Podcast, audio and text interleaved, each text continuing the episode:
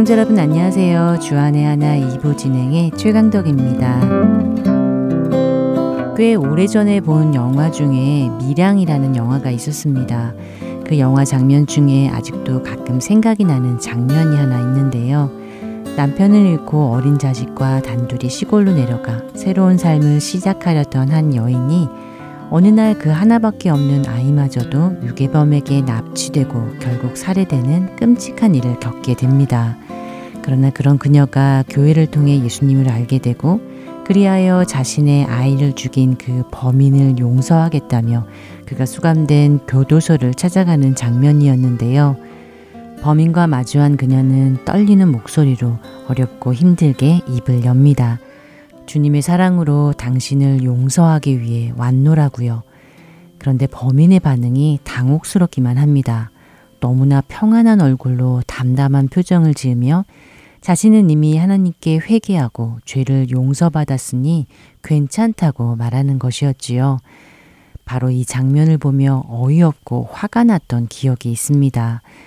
자신은 회개하고 용서받았다고 말하는 범인.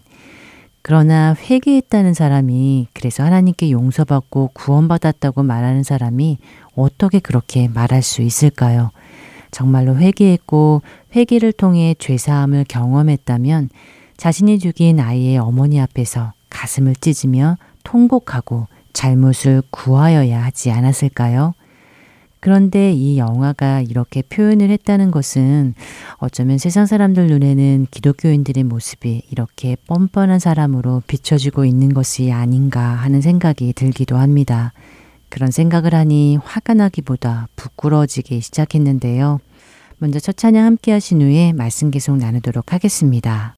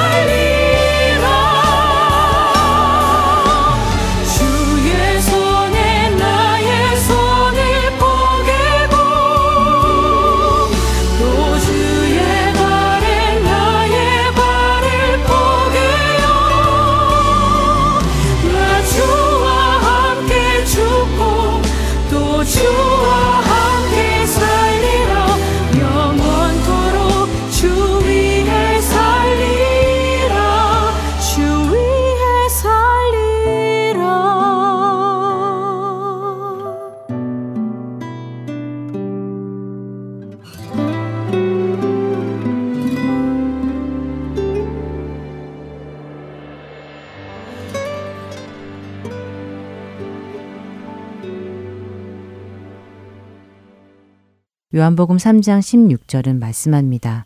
하나님이 세상을 이처럼 사랑하사 독생자를 주셨으니 이는 그를 믿는 자마다 멸망치 않고 영생을 얻게 하려 하심이니라. 그리고 로마서 10장 13절은 누구든지 주의 이름을 부르는 자는 구원을 받으리라 라고 말씀하지요. 우리의 구원은 어디에서 옵니까? 하나님이 세상을 사랑하셨기에 자신의 독생자를 우리를 위해 내어주시고 그분의 대속하심을 통해 죽어야 할 우리가 살게 되었습니다. 그리고 그 예수님을 믿는 자마다 멸망하지 않고 영생을 얻게 된 것이지요. 우리 모두는 우리의 그 어떤 행위나 선행으로도 구원에 이를 수 없습니다. 주님을 믿는 자, 주님의 이름을 부르는 자가 구원에 이를 수 있는 것이지요. 그런데 말입니다. 이 말씀을 문자 그대로 보면 어찌 보면 우리의 구원은 아주 간단한 것처럼 보이기도 합니다. 믿기만 하면 되는 것이니까요. 그러나 그 예수님을 믿기만 하면 주의 이름을 부르기만 하면 구원을 얻으리라는 이 말씀이 우리가 흔히 생각하듯이 그 말의 지적인 동의만으로 된다는 것일런지요. 우리의 믿음이 성경이 말씀하시는 구원에 이르는 믿음인 것을 우리는 무엇으로 알 수 있을까요? 사도 바울은 자신이 예수님을 만난 후 무슨 일을 했었는지에 대해 사도행전 26장에 설명을 하고 있습니다. 사도행전 26장 20절입니다. 먼저 다메섹과 예루살렘에 있는 사람과 유대 온 땅과 이방인에게까지 회개하고 하나님께로 돌아와서 회개에 합당한 일을 하라 전함으로 자신을 신문하는 헤롯 아그리파 앞에서 바울은 자신이 예수님을 만난 후 다메섹과 예루살렘에 있는 사람과 유대 온 땅과 이방인들에게까지 회개하라고 전했다고 말합니다. 그리고 회개한 후에는 하나님께로 돌아와서 자신의 그 회개에 합당한 일을 하라고 전했다고 합니다. 이 같은 구절을 공동 번역은 이렇게 말씀합니다. 우선 다마스쿠스 사람들에게 그 다음은 예루살렘과 유다 온 지방 사람들에게 나아가서는 이방인들에게까지 회개하고 하나님께 돌아와서 회개한 증거를 행실로 보이라고 가르쳤습니다. 라고요. 예수님을 믿는다는 것은 곧 회개를 의미합니다. 회개는 자신의 죄를 깨닫고 뉘우치는 것이지요. 그리고 그렇게 자신의 죄를 깨닫고 뉘우치는 자에게는 그 회개에 합당한 일, 다시 말해 자신이 회개한 증거를 행실로 보여야 한다는 것입니다. 내가 나의 죄로부터 돌이켰다는 것을 삶으로 증명해야 한다는 것입니다. 이것이 곧 구원에 이르는 믿음의 증거인 것입니다.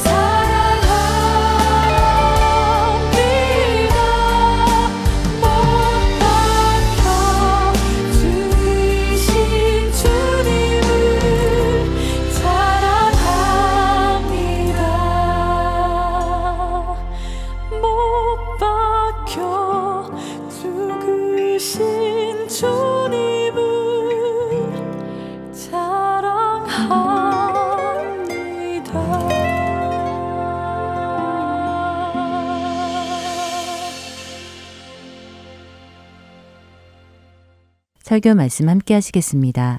서울 베이직 교회 조정민 목사께서 마태복음 7장 1절에서 6절의 말씀을 본문으로 왜 남을 비판하나 라는 제목의 말씀 전해 주십니다.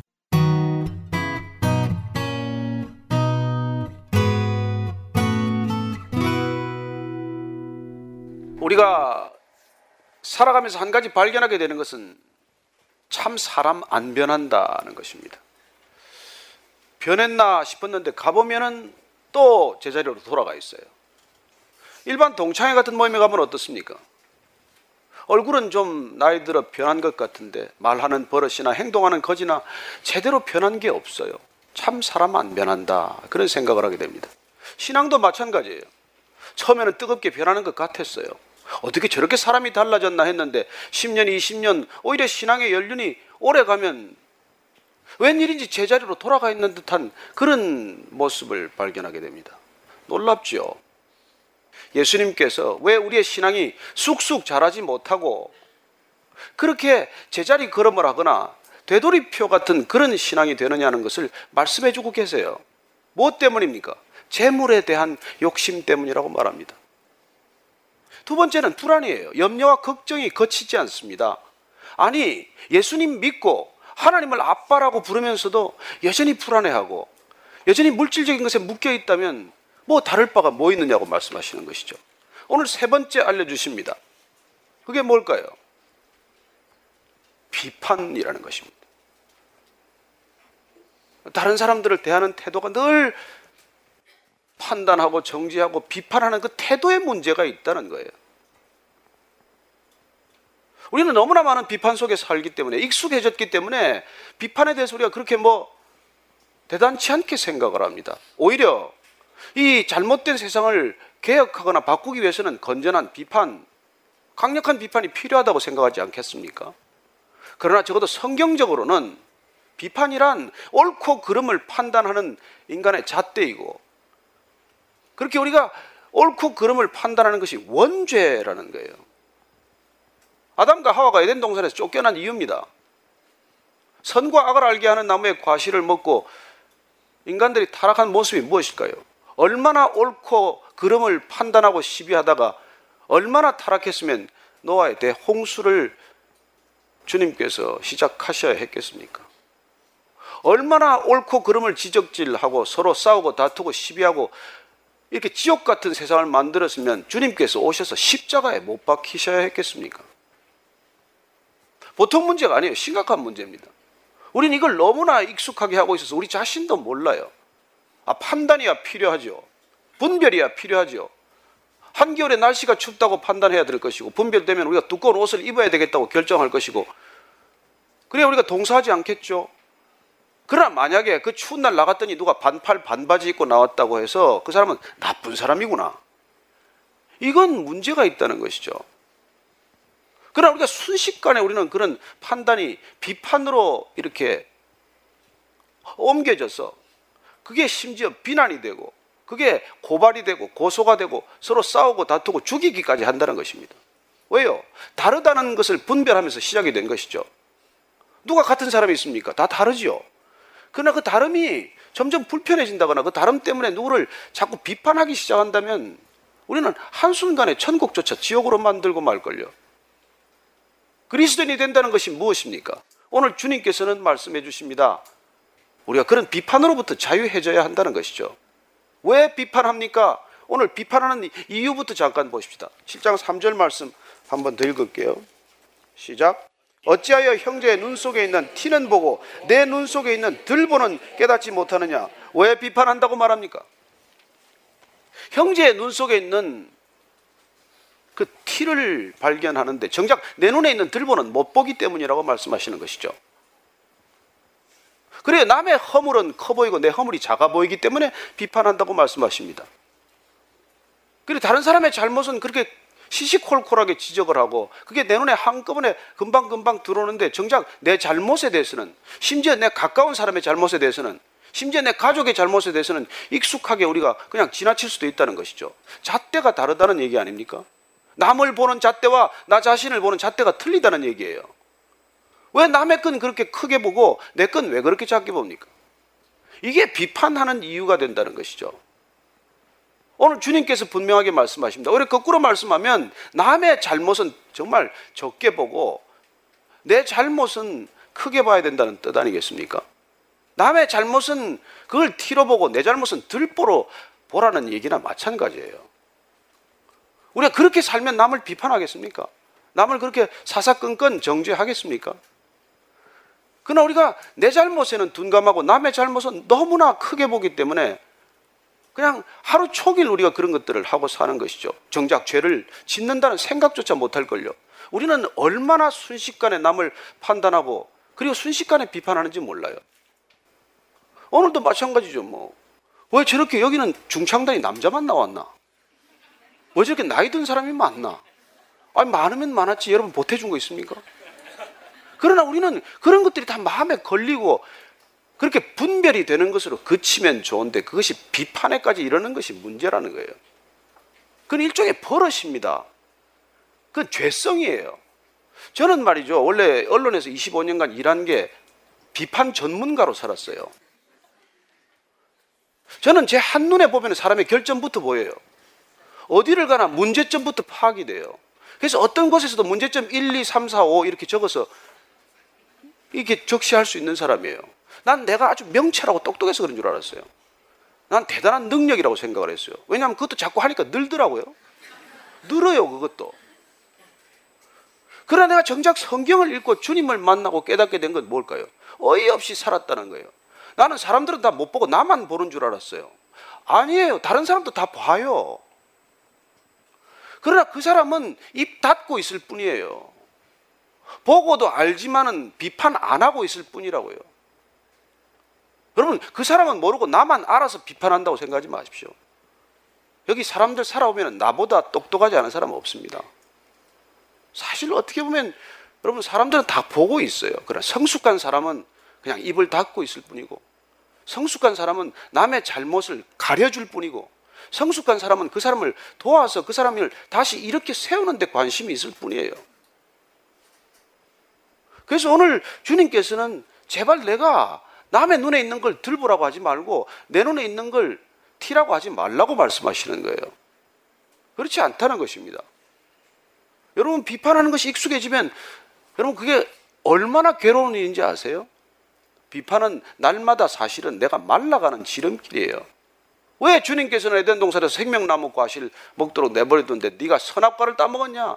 이거는 먹으면 날마다 죽어가는 과실이에요. 여러분 남을 비판한다는 것은 내 안에 그야말로 마치 양날 달린 면도칼처럼 남을 베면 나도 베이게 되어 있습니다. 그래서 여러분 남을 비판하는 사람들 그런 몇몇 직종들의 사람들은 조심해야 돼요. 그 중에 하나가 사실은 목사들이에요. 그 중에 예를 들어서 뭐 법조인들도 있겠죠. 교수들도 있겠죠. 그래서 사사건건 판단해야 하는 사람들 그 직장 자체가 나쁘다는 얘기가 아니에요. 그러나 그걸 가지고 남마다 비판할 수밖에 없다면 그건 조심하셔야 합니다. 그리고 그 비판의 칼날은 남만 다치게 하는 것이 아니라 나를 날마다 다치게 한다는 걸 우리가 모르기 때문에 시간이 지날수록 내가 메말라 간다는 걸 모르기 때문에 세월이 지날수록 내가 얼마나 고사하고 있다는 걸 모르기 때문에 우리 그렇게 살아가는 것이죠. 그리고는 점점 더 비판적이 되겠죠. 예수님께서는 그렇게 비판하는 사람들 중에서 대표적인 사람들을 염두에 두고 지금 말씀하시는 것이죠. 우리가 잘 아는 대로 바리새인들이에요. 대제사장을 비롯한 율법학자들이나 종교 전문가들이겠죠. 이 사람들이 그 당시에 그렇게 사사건건 비판을 일삼았기 때문에 주님께서는 사실 그들을 염두에 두고 제자들에게 말씀하고 계신 것입니다.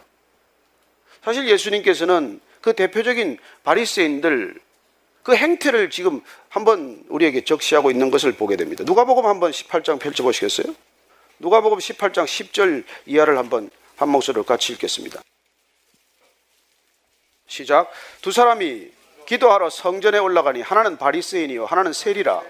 바리새인은 서로서 바로 기도하여 이르되 하나님이여 나는 다른 사람들 곧 토색 불이 간음을 하는 자들과 같이 아니하고 이 세리와도 같이 아니함을 감사하나이다. 나는 일에 두 번씩 금식하고 또 소득의 11조를 드리나이다 하고 세리는 멀리 서서 감히 눈을 들어 하늘을 쳐다보지도 못하고 다만 가슴을 치며 이르되 하나님이여 불쌍히 여기소서. 나는 죄인이로소이다 하였느니라.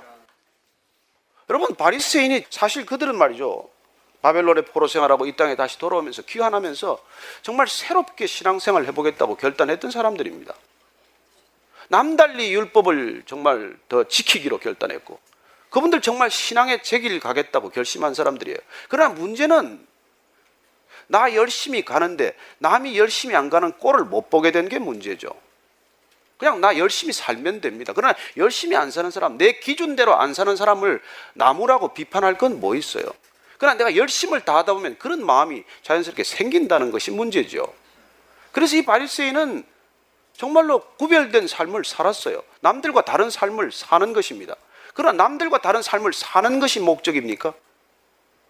그리고 그는 지금 성전에 올라왔습니다. 다른 사람들과 함께 기도하지 않아요. 혼자 서서 거룩하게 기도를 합니다. 그리고 기도 내용은 감사 기도예요. 좋은 기도죠. 그러나 내가 남들과 다르다는 것. 저런 죄인들이나 세리들이나 창녀들처럼 살지 않는다는 것. 그래서 주님께서 나를 축복하고 계신다는 것. 그게 감사의 내용으로 기도를 하고 있어요. 그러나 세리는 정작 어떻습니까? 세리는 그 당시에 여러분 알다시피 매국노예요. 사람 취급 안 하던 사람입니다. 아마 성전에 오는 것도 조심스러웠겠죠. 남의 눈을 의식해도 부끄러워서 어디 고개 들지 못했을지 모르죠. 그러나 그는 가서 조용히 가슴을 치며 한마디 기도하고 떠납니다. 하나님, 저를 불쌍히 여겨 주십시오. 저는 죄인입니다. 뭐 기도가 유창할 것도 없을 것이고 그냥 그 짧은 기도를 하고 따가운 사람들 시선을 피해서 일찍 성전을 떠났을지 모르죠. 그러나 주님께서 이 두 사람의 기도하는 모습을 두고 누가 더 의롭다고 하고 있습니까? 깜짝 놀랄 말씀 아닙니까? 14절 말씀 한 번 더 읽으십시다. 18장 14절 내가 너희에게 이르노니 이에 저 바리새인이 아니고 이 사람이 의롭다 하심을 받고 그의 집으로 내려갔느니라. 무릇 자기를 높이는 자는 낮아지고 자기를 낮추는 자는 높아지리라. 아니 여러분 한번 생각해 보십시오. 이 지금 바리새인과 세리를 놓고 세상 모든 사람들 길 가는 사람 모든 사람들 놓고 100명 100명 물어보면 누가 더 의롭다고 하겠습니까? 당연히 바리새인이겠죠. 그러나 하나님은 뭐라고 하십니까? 주님은 누가 더 의롭다고 하십니까? 그렇게 주일 성수하고 11조하고 교회 봉사하고 하는 이 바리새인을 의롭다고 하십니까? 어쩌면 부활절에 한 번 나오고 크리스마스 때 한 번 나와서 그냥 와다가 찔끔 눈물 한 번 흘리고 가는 어쩌면 죄인을 더 의롭다고 하십니까? 우리 기준하고 안 맞잖아요. 아니 우리 기준하고는 정반대 아닙니까? 누구나 다 이 사람을 어쩌면 여러분들 듣기 쉽게 저 같은 목사를 더 의롭다고 생각할지 모르겠지만 주님 눈에는 과연 그럴까요? 중심을 보시는 그분이 과연 그럴까요? 동기를 보시는 그분이 낱낱이 다 아시는 분이 어떻게 판단할지 우리가 어떻게 합니까? 그래서 우리가 섣불리 판단해서는 안 된다는 거예요. 겉을 보고 행동을 보고 바깥을 보고만 판단할 수 없다는 것이죠. 인간은 늘 겉을 보고 밖을 보고 판단하겠지만 주님은 뜻밖의 판단을 하고 계시고 뜻밖의 말씀을 하시지 않습니까? 그래서 우리가 이렇게 앉아서 예배드리면 밖에 나가서 무슨 짓을 하고 있더라도 어쩌면 그 가운데 의인이 있을 수 있고 우리보다 더 의롭게 사는 사람이 있을 수 있다는 것입니다. 그렇게 섣불리 판단할 일이 아니라는 거예요. 그러니까 그렇게 쉽게 정죄하거나 비판하지 말라는 것입니다. 인디안 속담에 그런 게 있어요. 너그 사람 사람 사정을 알려면 그 사람 신발 신고 한 오리를 걸어봐라. 여러분 남의 신발 신고 걷기가 쉽습니까? 그러나 남의 형편을 살아보지 않으면 절대 알 수 없다는 얘기예요. 정말 죽었다 다시 깨어나도 남이 되어보지 않고는 그 사람 다 알 수 없습니다. 우리가 어떻게 남을 다 압니까? 심지어 인디안들 중에 한 부족은요, 친구 집에 놀러 가면 하루 종일 말없이 그 친구의 삶을 지켜보기만 하는 친구들이 있어요. 그게 친구 관계예요. 가서 말할 것도 없고, 그냥 그 사람이 어떻게 사는지, 어떻게 말하고, 어떻게 행동하고, 어떻게 뭘 하면 사는지를 그냥 지켜보는 게 친구라는 거예요. 저는 대단히 놀라운 그 지혜라고 믿습니다. 꼭 만나서 뭐 많은 얘기를 나눠야 친구인가요? 그래 그 사람이 사는 모습을 일일이 지켜보고 그 사람을 있는 모습 그대로 받아들이는 것이 친구지요. 그래 진정한 친구란 삶을 알기 때문에 비판하지 않게 되겠죠. 그래 우리가 쉽게 판단하고 비판한다면은 여러분 그건 자 죄 짓는 거예요. 자 내가 어떻게 누구를 다 알아서 비판합니까? 다 모르기 때문에 비판하는 것이죠. 제대로 알면 비판하겠습니까? 못해요. 저는 뭐 이분을 꽤 잘 아는 분인데 그러나 뭐 그 부모를 제가 다 잘 압니까? 자녀들 다 잘 압니까? 여러분 한 인간이 그 인간 전체를 알기 위해서는 그 사람의 현재, 과거, 미래뿐만 아니라 관계 맺고 있는 모든 관계 합이고 결과예요. 그래서 내가 이 사람이 되지 않고서는 다 알 수 없어요. 왜 이 사람이 이런 말을 하는지. 내가 이 사람을 다 안다면 이 사람이 이렇게 말할 수밖에 없다는 것을 알 것입니다. 내가 이 사람을 다 안다면 이 사람이 이렇게 행동할 수밖에 없다는 것을 다 알겠죠. 내가 정말 이 사람을 다 안다면 이 사람이 어떻게 이렇게밖에 살 수가 없는지, 왜 이렇게 안 달라지는지도 알게 될 거예요. 그러나 우리가 진정 그를 모르기 때문에 우리는 그냥 내 잣대대로, 내 기준대로, 내 시각대로, 내 관점대로 판단하고 있을 뿐이죠. 그게 비판이라는 것입니다. 그래 비판해서 달라집니까? 여러분 여기 비판해서 달라진 사람 있으면 나와 보십시오. 간증 좀 해보세요. 제가 마누라 잔, 잔소리 듣다가 사람이 됐습니다. 그런 사람이 있으면 한번 나와 보세요. 여러분 왜 비판하지 말라고 하십니까? 두 번째 보십시오. 내 들보가 내 눈에 있는 잘못을 들보로 보기 때문만이 아닙니다. 4절 5절 말씀이에요. 시작. 보라 내 눈 속에 들보가 있는데 어찌하여 형제에게 말하기를 나로 내 눈 속에 있는 티를 빼게 하라 하겠느냐. 외식하는 자여 먼저 내 눈 속에서 들보를 빼어라. 그 후에야 밝히 보고 형제의 눈 속에서 티를 빼리라. 자 여기 외식하는 자여 주님 부르십니다. 왜 내가 남의 티를 뽑겠다고 그렇게 나서느냐? 왜 남을 고치겠다고 달려드냐? 위선자기 때문에 그렇다는 거예요. 주님께서는 그런 사람을 지금 외식하는 자여 이렇게 부르십니다. 여러분, 비판하는 사람의 특징이 위선이에요. 왜일까요? 사실 남들하고 똑같은 잘못을 저지르고 살지만 그 잘못을 늘 감추고 가리고 살기 때문에 그렇겠죠. 열심을 다해서 뭔가를 지키려고 하지만은 여러분 지치고 못 지킬 때도 있지 않겠습니까? 나도 실족할 때 있지 않겠어요?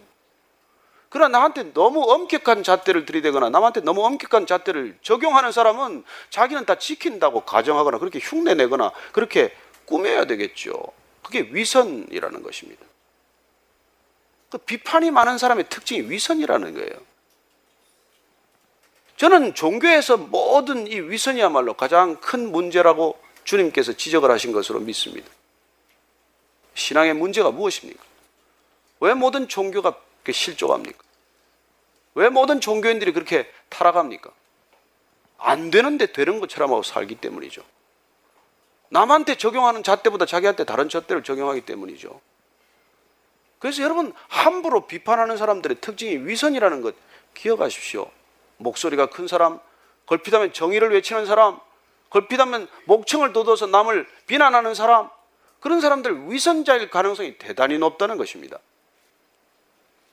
저는 이 성경의 말씀을 가지고 셰익스피어가 이렇게 희곡을 한 편 썼어요.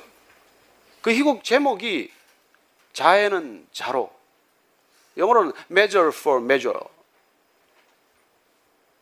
짧은 희곡이지만 희곡에 나오는 얘기는 뭐 단순한 얘기예요. 그 저기 저 한 영주가 귀족 영주가 이게 엄격한 재판 규정을 적용하기 시작하는 것이죠. 그래서 클라우디오라는 청년이 이게 불륜을 저질러 가지고 지금 사생활을 하나 낳은 것입니다. 법적으로 지금 사형에 처해야 돼요. 그래서 이 안젤로라고 하는 영주가 사형을 선고했습니다.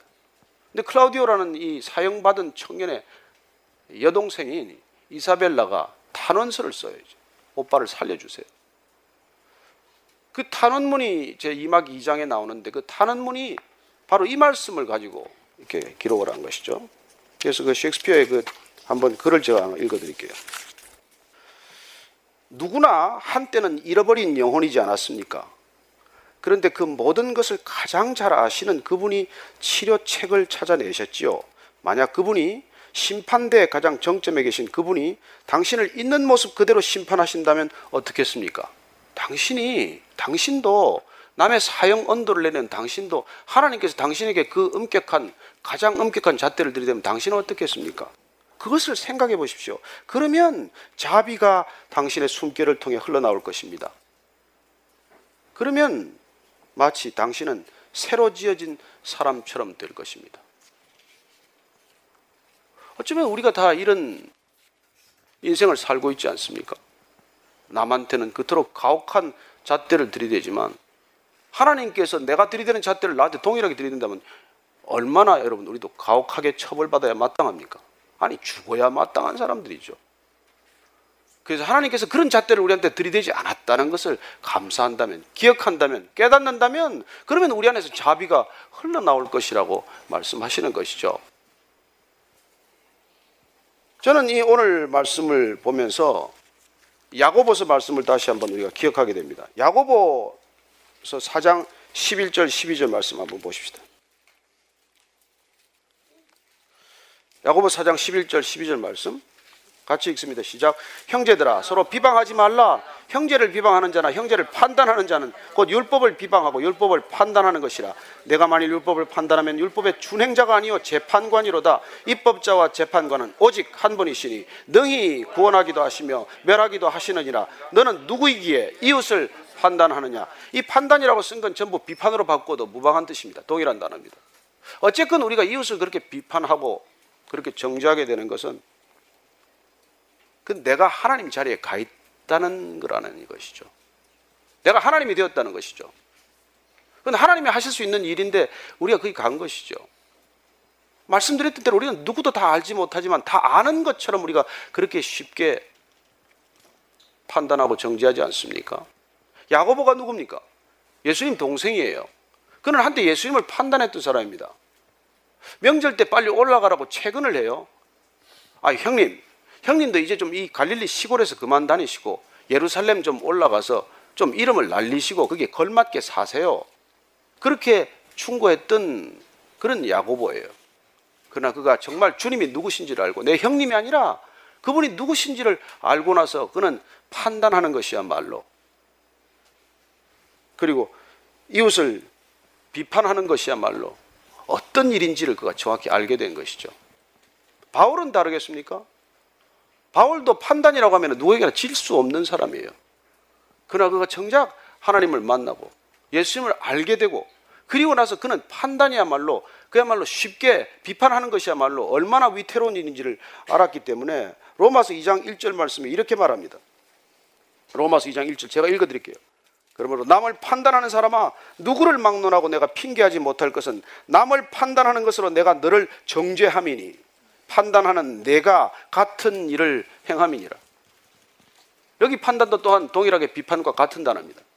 비판이라는 단어로 읽어도 마땅한 말이에요. 남을 비판하는 사람은 누구를 막론하고 내가 핑계하지 못할 것은 남을 비판하는 것으로 내가 너를 정죄함이니 비판하는 내가 같은 일을 행함이니라. 그리고 비판하는 사람들은 대개 같은 일을 행하고 있는 것이 사람들이에요. 여러분 거짓말 많이 하는 사람은 남의 거짓말 못 참습니다. 남을 잘 속이는 사람은 자기 속는 걸 못 견뎌요. 그리고 내 죄의 모습을 남한테 보는 순간 분노가 폭발하는 것이죠. 그런 동일한 죄가 내 안에 없으면 여러분 그렇게 분노가 생기지 않습니다. 여러분 돈을 탐하는 사람은 재벌이 싫어요. 권력을 추구하는 사람은 정치인들이 싫습니다. 내가 왜 비판적이 되었는지를 알아야 한다는 거예요. 교회는 교회끼리 제일 싫어하더라고요. 그래 동종 직종에 있는 사람들이 제일 싫지 않습니까? 제일 서로 간에 갈등을 많이 빚잖아요. 같은 일을 하면서 서로 이해하는 게 아니라 같은 일을 하고 같은 가치를 추구하기 때문에 점점 더 부딪히는 것이죠. 어떻게 보면 더 비판적이 되는 것을 보게 됩니다. 그게 우리 인간의 죄성이라는 거예요. 그래서 예수님께서는 1절, 2절 말씀을 통해서 미리 결론을 내고 말씀을 이번에 시작하셨어요. 7장 1절, 2절 한번 더 보십시다. 시작. 비판을 받지 아니하려거든 비판하지 말라. 너희가 비판하는 그 비판으로 너희가 비판을 받을 것이요 너희가 헤아리는 그 헤아림으로 너희가 헤아림을 받을 것이니라.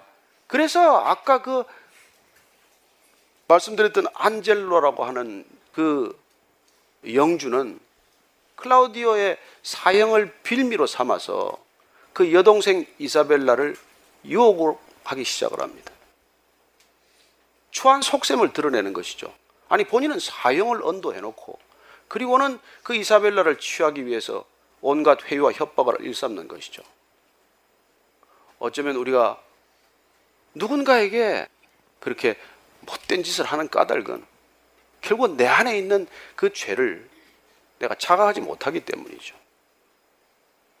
내 안에 있는 것이 어떤 허물인지를 발견했다면 다른 사람에게 대해서 그렇게까지 심하게 얘기할 수 있겠습니까? 그러나 우리는 거침없이 말을 내뱉습니다. 너무 쉽게 판단합니다. 그리고 그냥 걸핏하면 남을 비판하고 마는 것이죠. 이 사회가 얼마나 많은 비판에 시달립니까? 여러분 그 댓글이라는 거 한번 보십시오. 아니 보지 마십시오. 그뭐볼 게 뭐 있습니까? 근데 어떤 분들은 밤새 그걸 보고 있대요. 그게 그렇게 재밌대요. 그래 우리가 뭐 때문에 그렇게 사람을 비판하는 것에 그렇게 관심을 갖게 되었는지 몰라요. 한국 사회는 이 비판이 도가 지나쳐서 일본보다 거의 수십 배 해당하는 고소 고발 사건을 경험하게 이르렀습니다. 오늘 우리가 다시 한번 정말 이 말씀을 보면서 우리가 정말 비판하지 말아야 될 것은 주님께서 결론을 말씀해 주시지 않습니까? 내가 비판하는 그대로 반드시 내가 비판받게 될 것이라고 말하는 것이죠. 언젠가 가장 비판적이었던 사람들이 다시 권력을 쥐게 됩니다. 가장 정말 반대했던 사람들이 또 동일하게 권좌에 오를 때 우리는 실망하는 것을 감추지 못합니다. 왜냐하면 동일한 실수, 동일한 잘못, 동일한 그런 죄를 반복하기 때문이죠.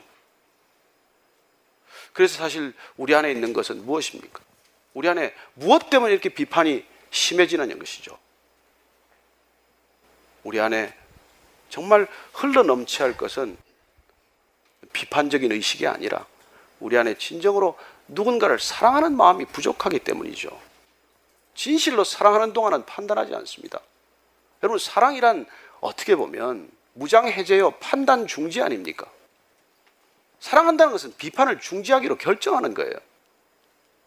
내가 정말 사랑한다면, 근데 스스로 먼저 무장을 해제합니다. 사랑하는 사람 앞에 내가 무슨 가식할 게 있습니까? 나를 꾸밀 게 있습니까? 나를 포장할 게 있습니까? 사랑하기 때문에 나를 벌거 벗은 듯 내어버려 두치고 그리고 또 한 가지는 내가 상대방 당신을 그렇게 비판하지 않겠다고 결정하는 것이죠. 그래서 당신 있는 모습 그대로를 받아주겠다고 결정하는 것입니다. 저는 여러분들이 한 주간의 삶 가운데 정말 비판하지 않기를 한번 결정해 보십시오. 그리고 정말 내 마음 가운데 흘러 넘치는 사랑으로 한번 품겠다고 결정해 보십시오. 그러면 여러분들 살아날 것입니다. 내가 살아 숨쉬기가 편할 것입니다. 그렇게 날마다 비판할 때 내가 호흡이 그 곤란하고 내 마음이 불안하고 내 마음이 늘 정말 흔들렸다면은 여러분들이 그렇게 남을 품기로 결정하고 그냥 받아주기로 결정하고 그걸 비판하는 것이 아니라 그냥 있는 모습 그대로 우리가 받아주기로 결정하면 그때 비로소 샬롬 평안이 오는 것이죠. 제가 오늘 이 시를 한 편 제가 읽어 드리려고 적어 왔는데 이 제목이 내 속에 사랑이 없었기 때문입니다. 이 이혜인 수녀의 고백이에요. 한번 들어보십시오. 내 마음이 메마를 때면 나는 늘 남을 보았습니다. 남이 나를 메마르게 하는 줄 알았기 때문입니다. 그러나 이제 보니 메마르고 차가운 것은 남 때문이 아니라 내 속에 사랑이 없었기 때문입니다. 내 마음이 불안할 때면 나는 늘 남을 보았습니다. 남이 나를 불안하게 하는 줄 알았기 때문입니다. 그러나 이제 보니 내가 불안하고 답답한 것은 남 때문이 아니라 내 속에 사랑이 없었기 때문입니다. 내 마음이 외로울 때면 나는 늘 남을 보았습니다. 남이 나를 버리는 줄 알았기 때문입니다. 그러나 이제 보니 내가 외롭고 허전한 것은 남 때문이 아니라 내 속에 사랑이 없었기 때문입니다. 내 마음에 불평이 쌓일 때면 나는 늘 남을 보았습니다. 남이 나를 불만스럽게 하는 줄 알았기 때문입니다. 그러나 이제 보니 나에게 쌓이는 불평과 불만은 남 때문이 아니라 내 속에 사랑이 없었기 때문입니다. 내 마음에 기쁨이 없을 때면 난 늘 남을 보았습니다. 남이 내 기쁨을 빼앗아가는 줄 알았기 때문입니다. 그러나 이제 보니 나에게 기쁨과 평화가 없는 것은 남 때문이 아니라 내 속에 사랑이 없었기 때문입니다. 내 마음에서 희망이 사라질 때면 나는 늘 남을 보았습니다. 남이 나를 낙심시키는 줄 알았기 때문입니다. 그러나 이제 보니 내가 낙심하고 좌절하는 것은 남 때문이 아니라 내 속에 사랑이 없었기 때문입니다. 나에게 일어나는 모든 부정적인 일들이 남 때문이 아니라 내 마음에 사랑이 없었기 때문이라는 것을 알게 된 오늘 나는 내 마음밭에 사랑이라는 이름의 씨앗 하나를 떨어뜨려 봅니다. 어떻습니까? 여러분, 무슨 일로 요즘 힘드십니까? 뭐가 제일 괴롭습니까? 뭐가 제일 불만입니까? 뭐가 하루 종일 내 안에서 불평으로 스물스물 기어 나옵니까? 어쩌면 내 안에 이혜인 수녀의 고백처럼 사랑이 없기 때문은 아닙니까? 그게 남 때문인 줄 알고 우리가 비판하고 칼날을 들이대지만 사실은 내 안에 사랑이 부족하기 때문 아닙니까? 주님께서 우리의 신앙이 자라지 않는 이유를 지금 말씀하고 계십니다. 늘 재물에 묶여 있는 삶, 늘 불안하고 걱정하고 염려하는 삶, 늘 누군가에게서부터 문제를 찾고자 하고 늘 손가락을 들어 그 사람을 지적하고자 하는 그 비판적 태도와 그 날마다 남을 정죄하는 그런 관점 때문에 우리의 신앙은 쑥쑥 자라지 못하고 주님이 원하시는 곳까지 이르지 못하고 항상 제자리에 머물거나 아니 오히려 시간이 지나면 뒤로 물러서지는 않았겠습니까? 오늘 우리가 이 말씀을 같이 묵상을 하면서 주님께서는 정말 우리의 일생 가운데 진정한 비판으로부터의 자유를 선물해 주실 것입니다. 우리 안에 사랑이 흘러 넘치면 정말 그분을 사랑으로 받아들이기만 하면 그분의 사랑을 경험하기만 하면 그러면 우리는 비판으로부터 점점 자유해질 것입니다. 그리고 그분의 말씀이 우리 안에 거하면 그 말씀이 너희 안에 거하면 그리하면 진리를 알지니 진리가 너희를 자유케 하리라. 비판으로부터 비난으로부터 남을 정죄함으로부터 자유케 되실 것입니다. 오늘 전체적으로 우리가 이 말씀을 통해서 기억해야 할 것은 무엇입니까? 교회가 잘못됐다고 비판하지 마십시오. 비판이 능사가 아닙니다. 우리가 그렇게 살면 되는 것이고 내가 그렇게 열심히 살아가는 동안 우리가 비판해야 할 것들을 주신다면 그들을 도우라고 우리 손에 붙여진 것이고 품으라고 우리한테 발견케 한 것이고 사랑하라고 우리에게 인도한 것이고 섬기라고 우리에게 과제로 주신 것입니다. 비판해야 할 제목들이 여러분의 소명이 되기를 바랍니다. 저는 사실 기독교 비판하다가 여기까지 왔어요. 제가 기독교를 전체적으로 보는 순간 한눈에 제가 그걸 그렇게 느꼈습니다. 이건 이건 진짜 큰 일이다. 이거는 어린아이도 다 아는데 이 사람들 다 모르는구나. 벌거벗은 임금님도 여기 있구나. 그래요. 어린아이는 벌거벗었다는 것을 다 알았어요. 그렇게 벌거벗었다고 얘기하는데 아무도 임금이 벌거벗었다고 얘기하지 않습니다. 어쩌면 오늘날 교회는 그런 모습이 되고 있는지도 모른다는 것이죠. 저는 그게 너무 화가 나고 너무 분하고 예수님이 그렇게 취급당하는 게 억울해서 여기까지 왔습니다. 정말 여러분 예수님 사랑하십니까? 그러면 그 예수님을 가슴에 품고 사랑하는 대로 사십시오. 남을 비판하기에 앞서서 사랑하는 방식대로 사시면 주님께서 영광을 받으실 것입니다. 놀라운 것은 여러분들이 살아내기만 하면 주님께서 새 일을 행하실 것입니다. 놀랍게도 여러분들이 그 길을 끝까지 가면 그러면 주님께서 말씀하신 대로 너희들이 세상에서 환란을 만나지만은 담대하라 내가 세상을 이겼노라 저와 여러분이 함께 이기실 줄로 믿고 한 주간 그렇게 사시고 예배드리고 다음 또 뵙게 되길 바랍니다. 하나님이 세상에서 변해야 할 사람이 있다면 나부터 변하게 하여 주옵소서. 남을 변하라고 말하기 전에 세상이 변해야 한다고 말하기 전에 주님께서 나더러 변하라고 하셨사오니 먼저 변하게 하여 주옵소서. 비판하지 않고 품게 하시고 정죄하지 않고 사랑하게 하시고 끝까지 품고 품어서 주의 형상 다 같이 닮아가게 하여 주옵소서. 이 땅에 진정한 교회가 우리의 삶을 통해 우리의 지평을 통해 일어나게 하여 주옵소서.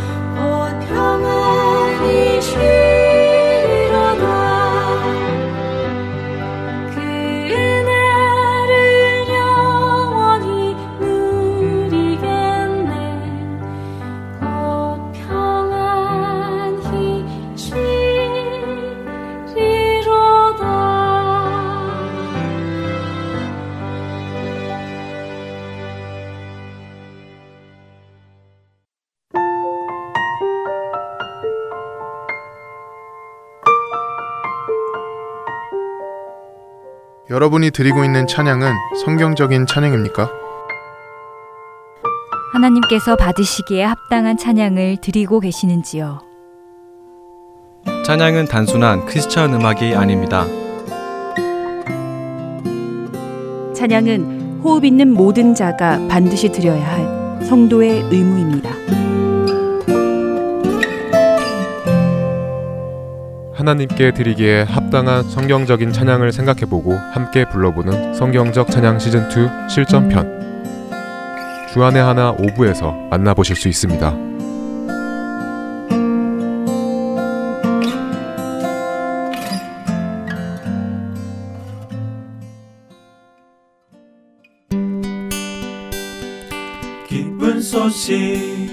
사랑으로 땅끝까지 전하는 아랜소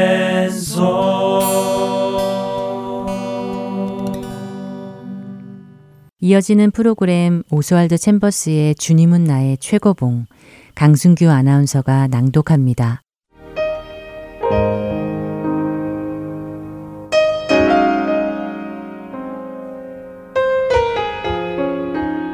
우리가 알거니와 우리 옛사람이 예수와 함께 십자가에 못 박힌 것은 죄의 몸이 죽어 다시는 우리가 죄에게 종노릇하지 아니하려 함이니 로마서 6장 6절의 말씀입니다.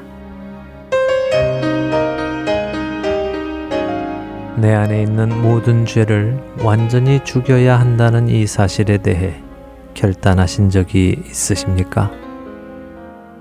죄에 대한 이런 결단을 내리기까지는 오랜 시간이 걸립니다. 그러나 예수님께서 이 세상의 죄를 위해 죽으신 순간이 있었던 것처럼 우리의 인생에도 죄를 향해 죽겠다는 위대한 결단의 순간이 필요합니다. 이 결단은 단순히 내 안에 있는 죄를 절제하거나 짓누르거나 대항하는 수준이 아니라 십자가에서 죽여 없애야 하는 것입니다. 예수 그리스도께서 십자가에서 세상의 모든 죄를 멸하셨던 것처럼 말입니다. 그 어느 누구도 나를 대신하여 이 결단을 해 줄 수는 없습니다. 누군가가 내게 결단을 촉구하고 설득할 수는 있겠지만 내 대신 결단을 해 줄 수는 없습니다. 우리가 방금 읽었던 로마서 6장 6절의 말씀이 요구하듯이 죄를 죽이려는 결단은 스스로 해야 하는 것입니다. 마음을 정비하여 하나님과 따로 만나는 시간을 만드십시오. 그리고 내 안의 죄가 예수님과 함께 완전히 죽은 것이 확인될 때까지 나를 이끌어 달라는 이 중요한 결단을 내리십시오. 내 안에 있는 죄는 반드시 죽어야 합니다. 로마서 6장 6절의 이 말씀은 사도 바울이 자신의 먼 미래에 나타날 신령한 모습을 기대하며 말하는 것이 아닙니다. 그는 이미 그의 삶 속에서 일어난 아주 근본적이고 실제적인 경험을 말하는 것입니다. 여러분은 성령께서 여러분의 마음속을 샅샅이 점검하도록 내어드릴 준비가 되어 있으십니까? 그분께서 여러분의 내면을 점검하실 때에 드러날 그 모든 죄들을 찾아내 주시도록 여러분의 마음을 열 준비가 되셨습니까? 여러분의 내면 안에 숨겨져 있는 그 죄들이 반드시 예수 그리스도의 죽음과 함께 십자가에 못 박혀야 함에 여러분은 동의하십니까? 만일 여러분이 그렇지 못하다면 여러분은 결코 로마서 6장 11절이 말씀하듯이 스스로 죄에 대하여 죽은 자로 여길 수 없습니다. 내가 그리스도와 함께 십자가에 못 박혔나니 그런즉 이제는 내가 사는 것이 아니요 오직 내 안에 그리스도께서 사시는 것이라 라는 갈라디아서 2장 20절의 말씀처럼 내 살과 피 안에 다른 것은 없고 오직 예수님의 생명만 남는 주님과 함께 못 박히는 그 영광스러운 특권의 자리에 여러분은 들어가고 싶지 않으십니까?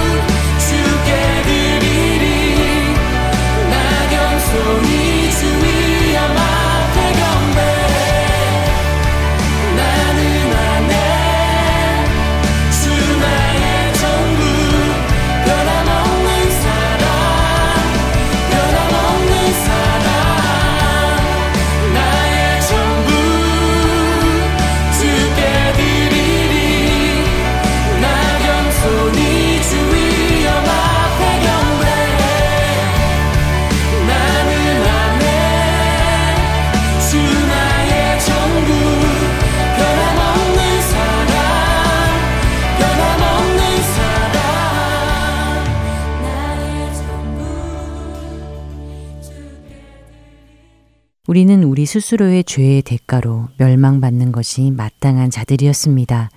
그런 우리에게 구원이란 그 어떤 것으로도 불가능한 것이었지요.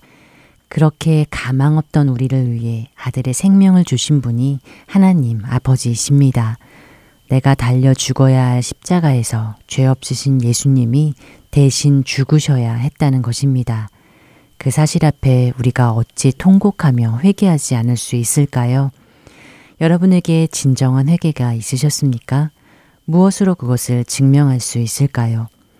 세례 요한은 마태복음 3장 8절에서 회개에 합당한 열매를 맺으라고 외칩니다. 여러분의 삶에는 어떤 열매들이 맺혀지고 있는지요? 죄의 길에서 돌아섰다면 회개에 합당한 열매들이 맺히고 있습니까? 나의 삶에서 예수님의 성품이 열매로 드러나고 있는지요? 만약 그렇지 않다면 우리는 심각하게 자신을 돌아봐야 합니다. 나는 예수님을 믿고 그의 이름을 부르는 믿음으로 구원받았다고 찰석같이 믿고 있는 이들에게 성경은 분명히 말씀하십니다. 좋은 열매를 맺지 못하는 나무마다 찍어 불에 던져지리라고 말입니다. 믿음은 예수님이 내 죄를 위해 죽으셨다는 사실에 동의하는 것만이 아닙니다. 믿음은 그 사실이 나의 영혼에 들어와 내 영혼이 회개에 이르게 하고 내 삶에 그 회개에 합당한 열매가 맺혀야 하는 것입니다. 우리 각자를 돌아보고 점검해 보기를 바랍니다. 다음 한 주간 혹시 우리가 가장 중요한 것을 놓치고 있는 것은 아닌지 스스로 돌아보기를 바라며 주안의 하나 2부 여기에서 마치도록 하겠습니다.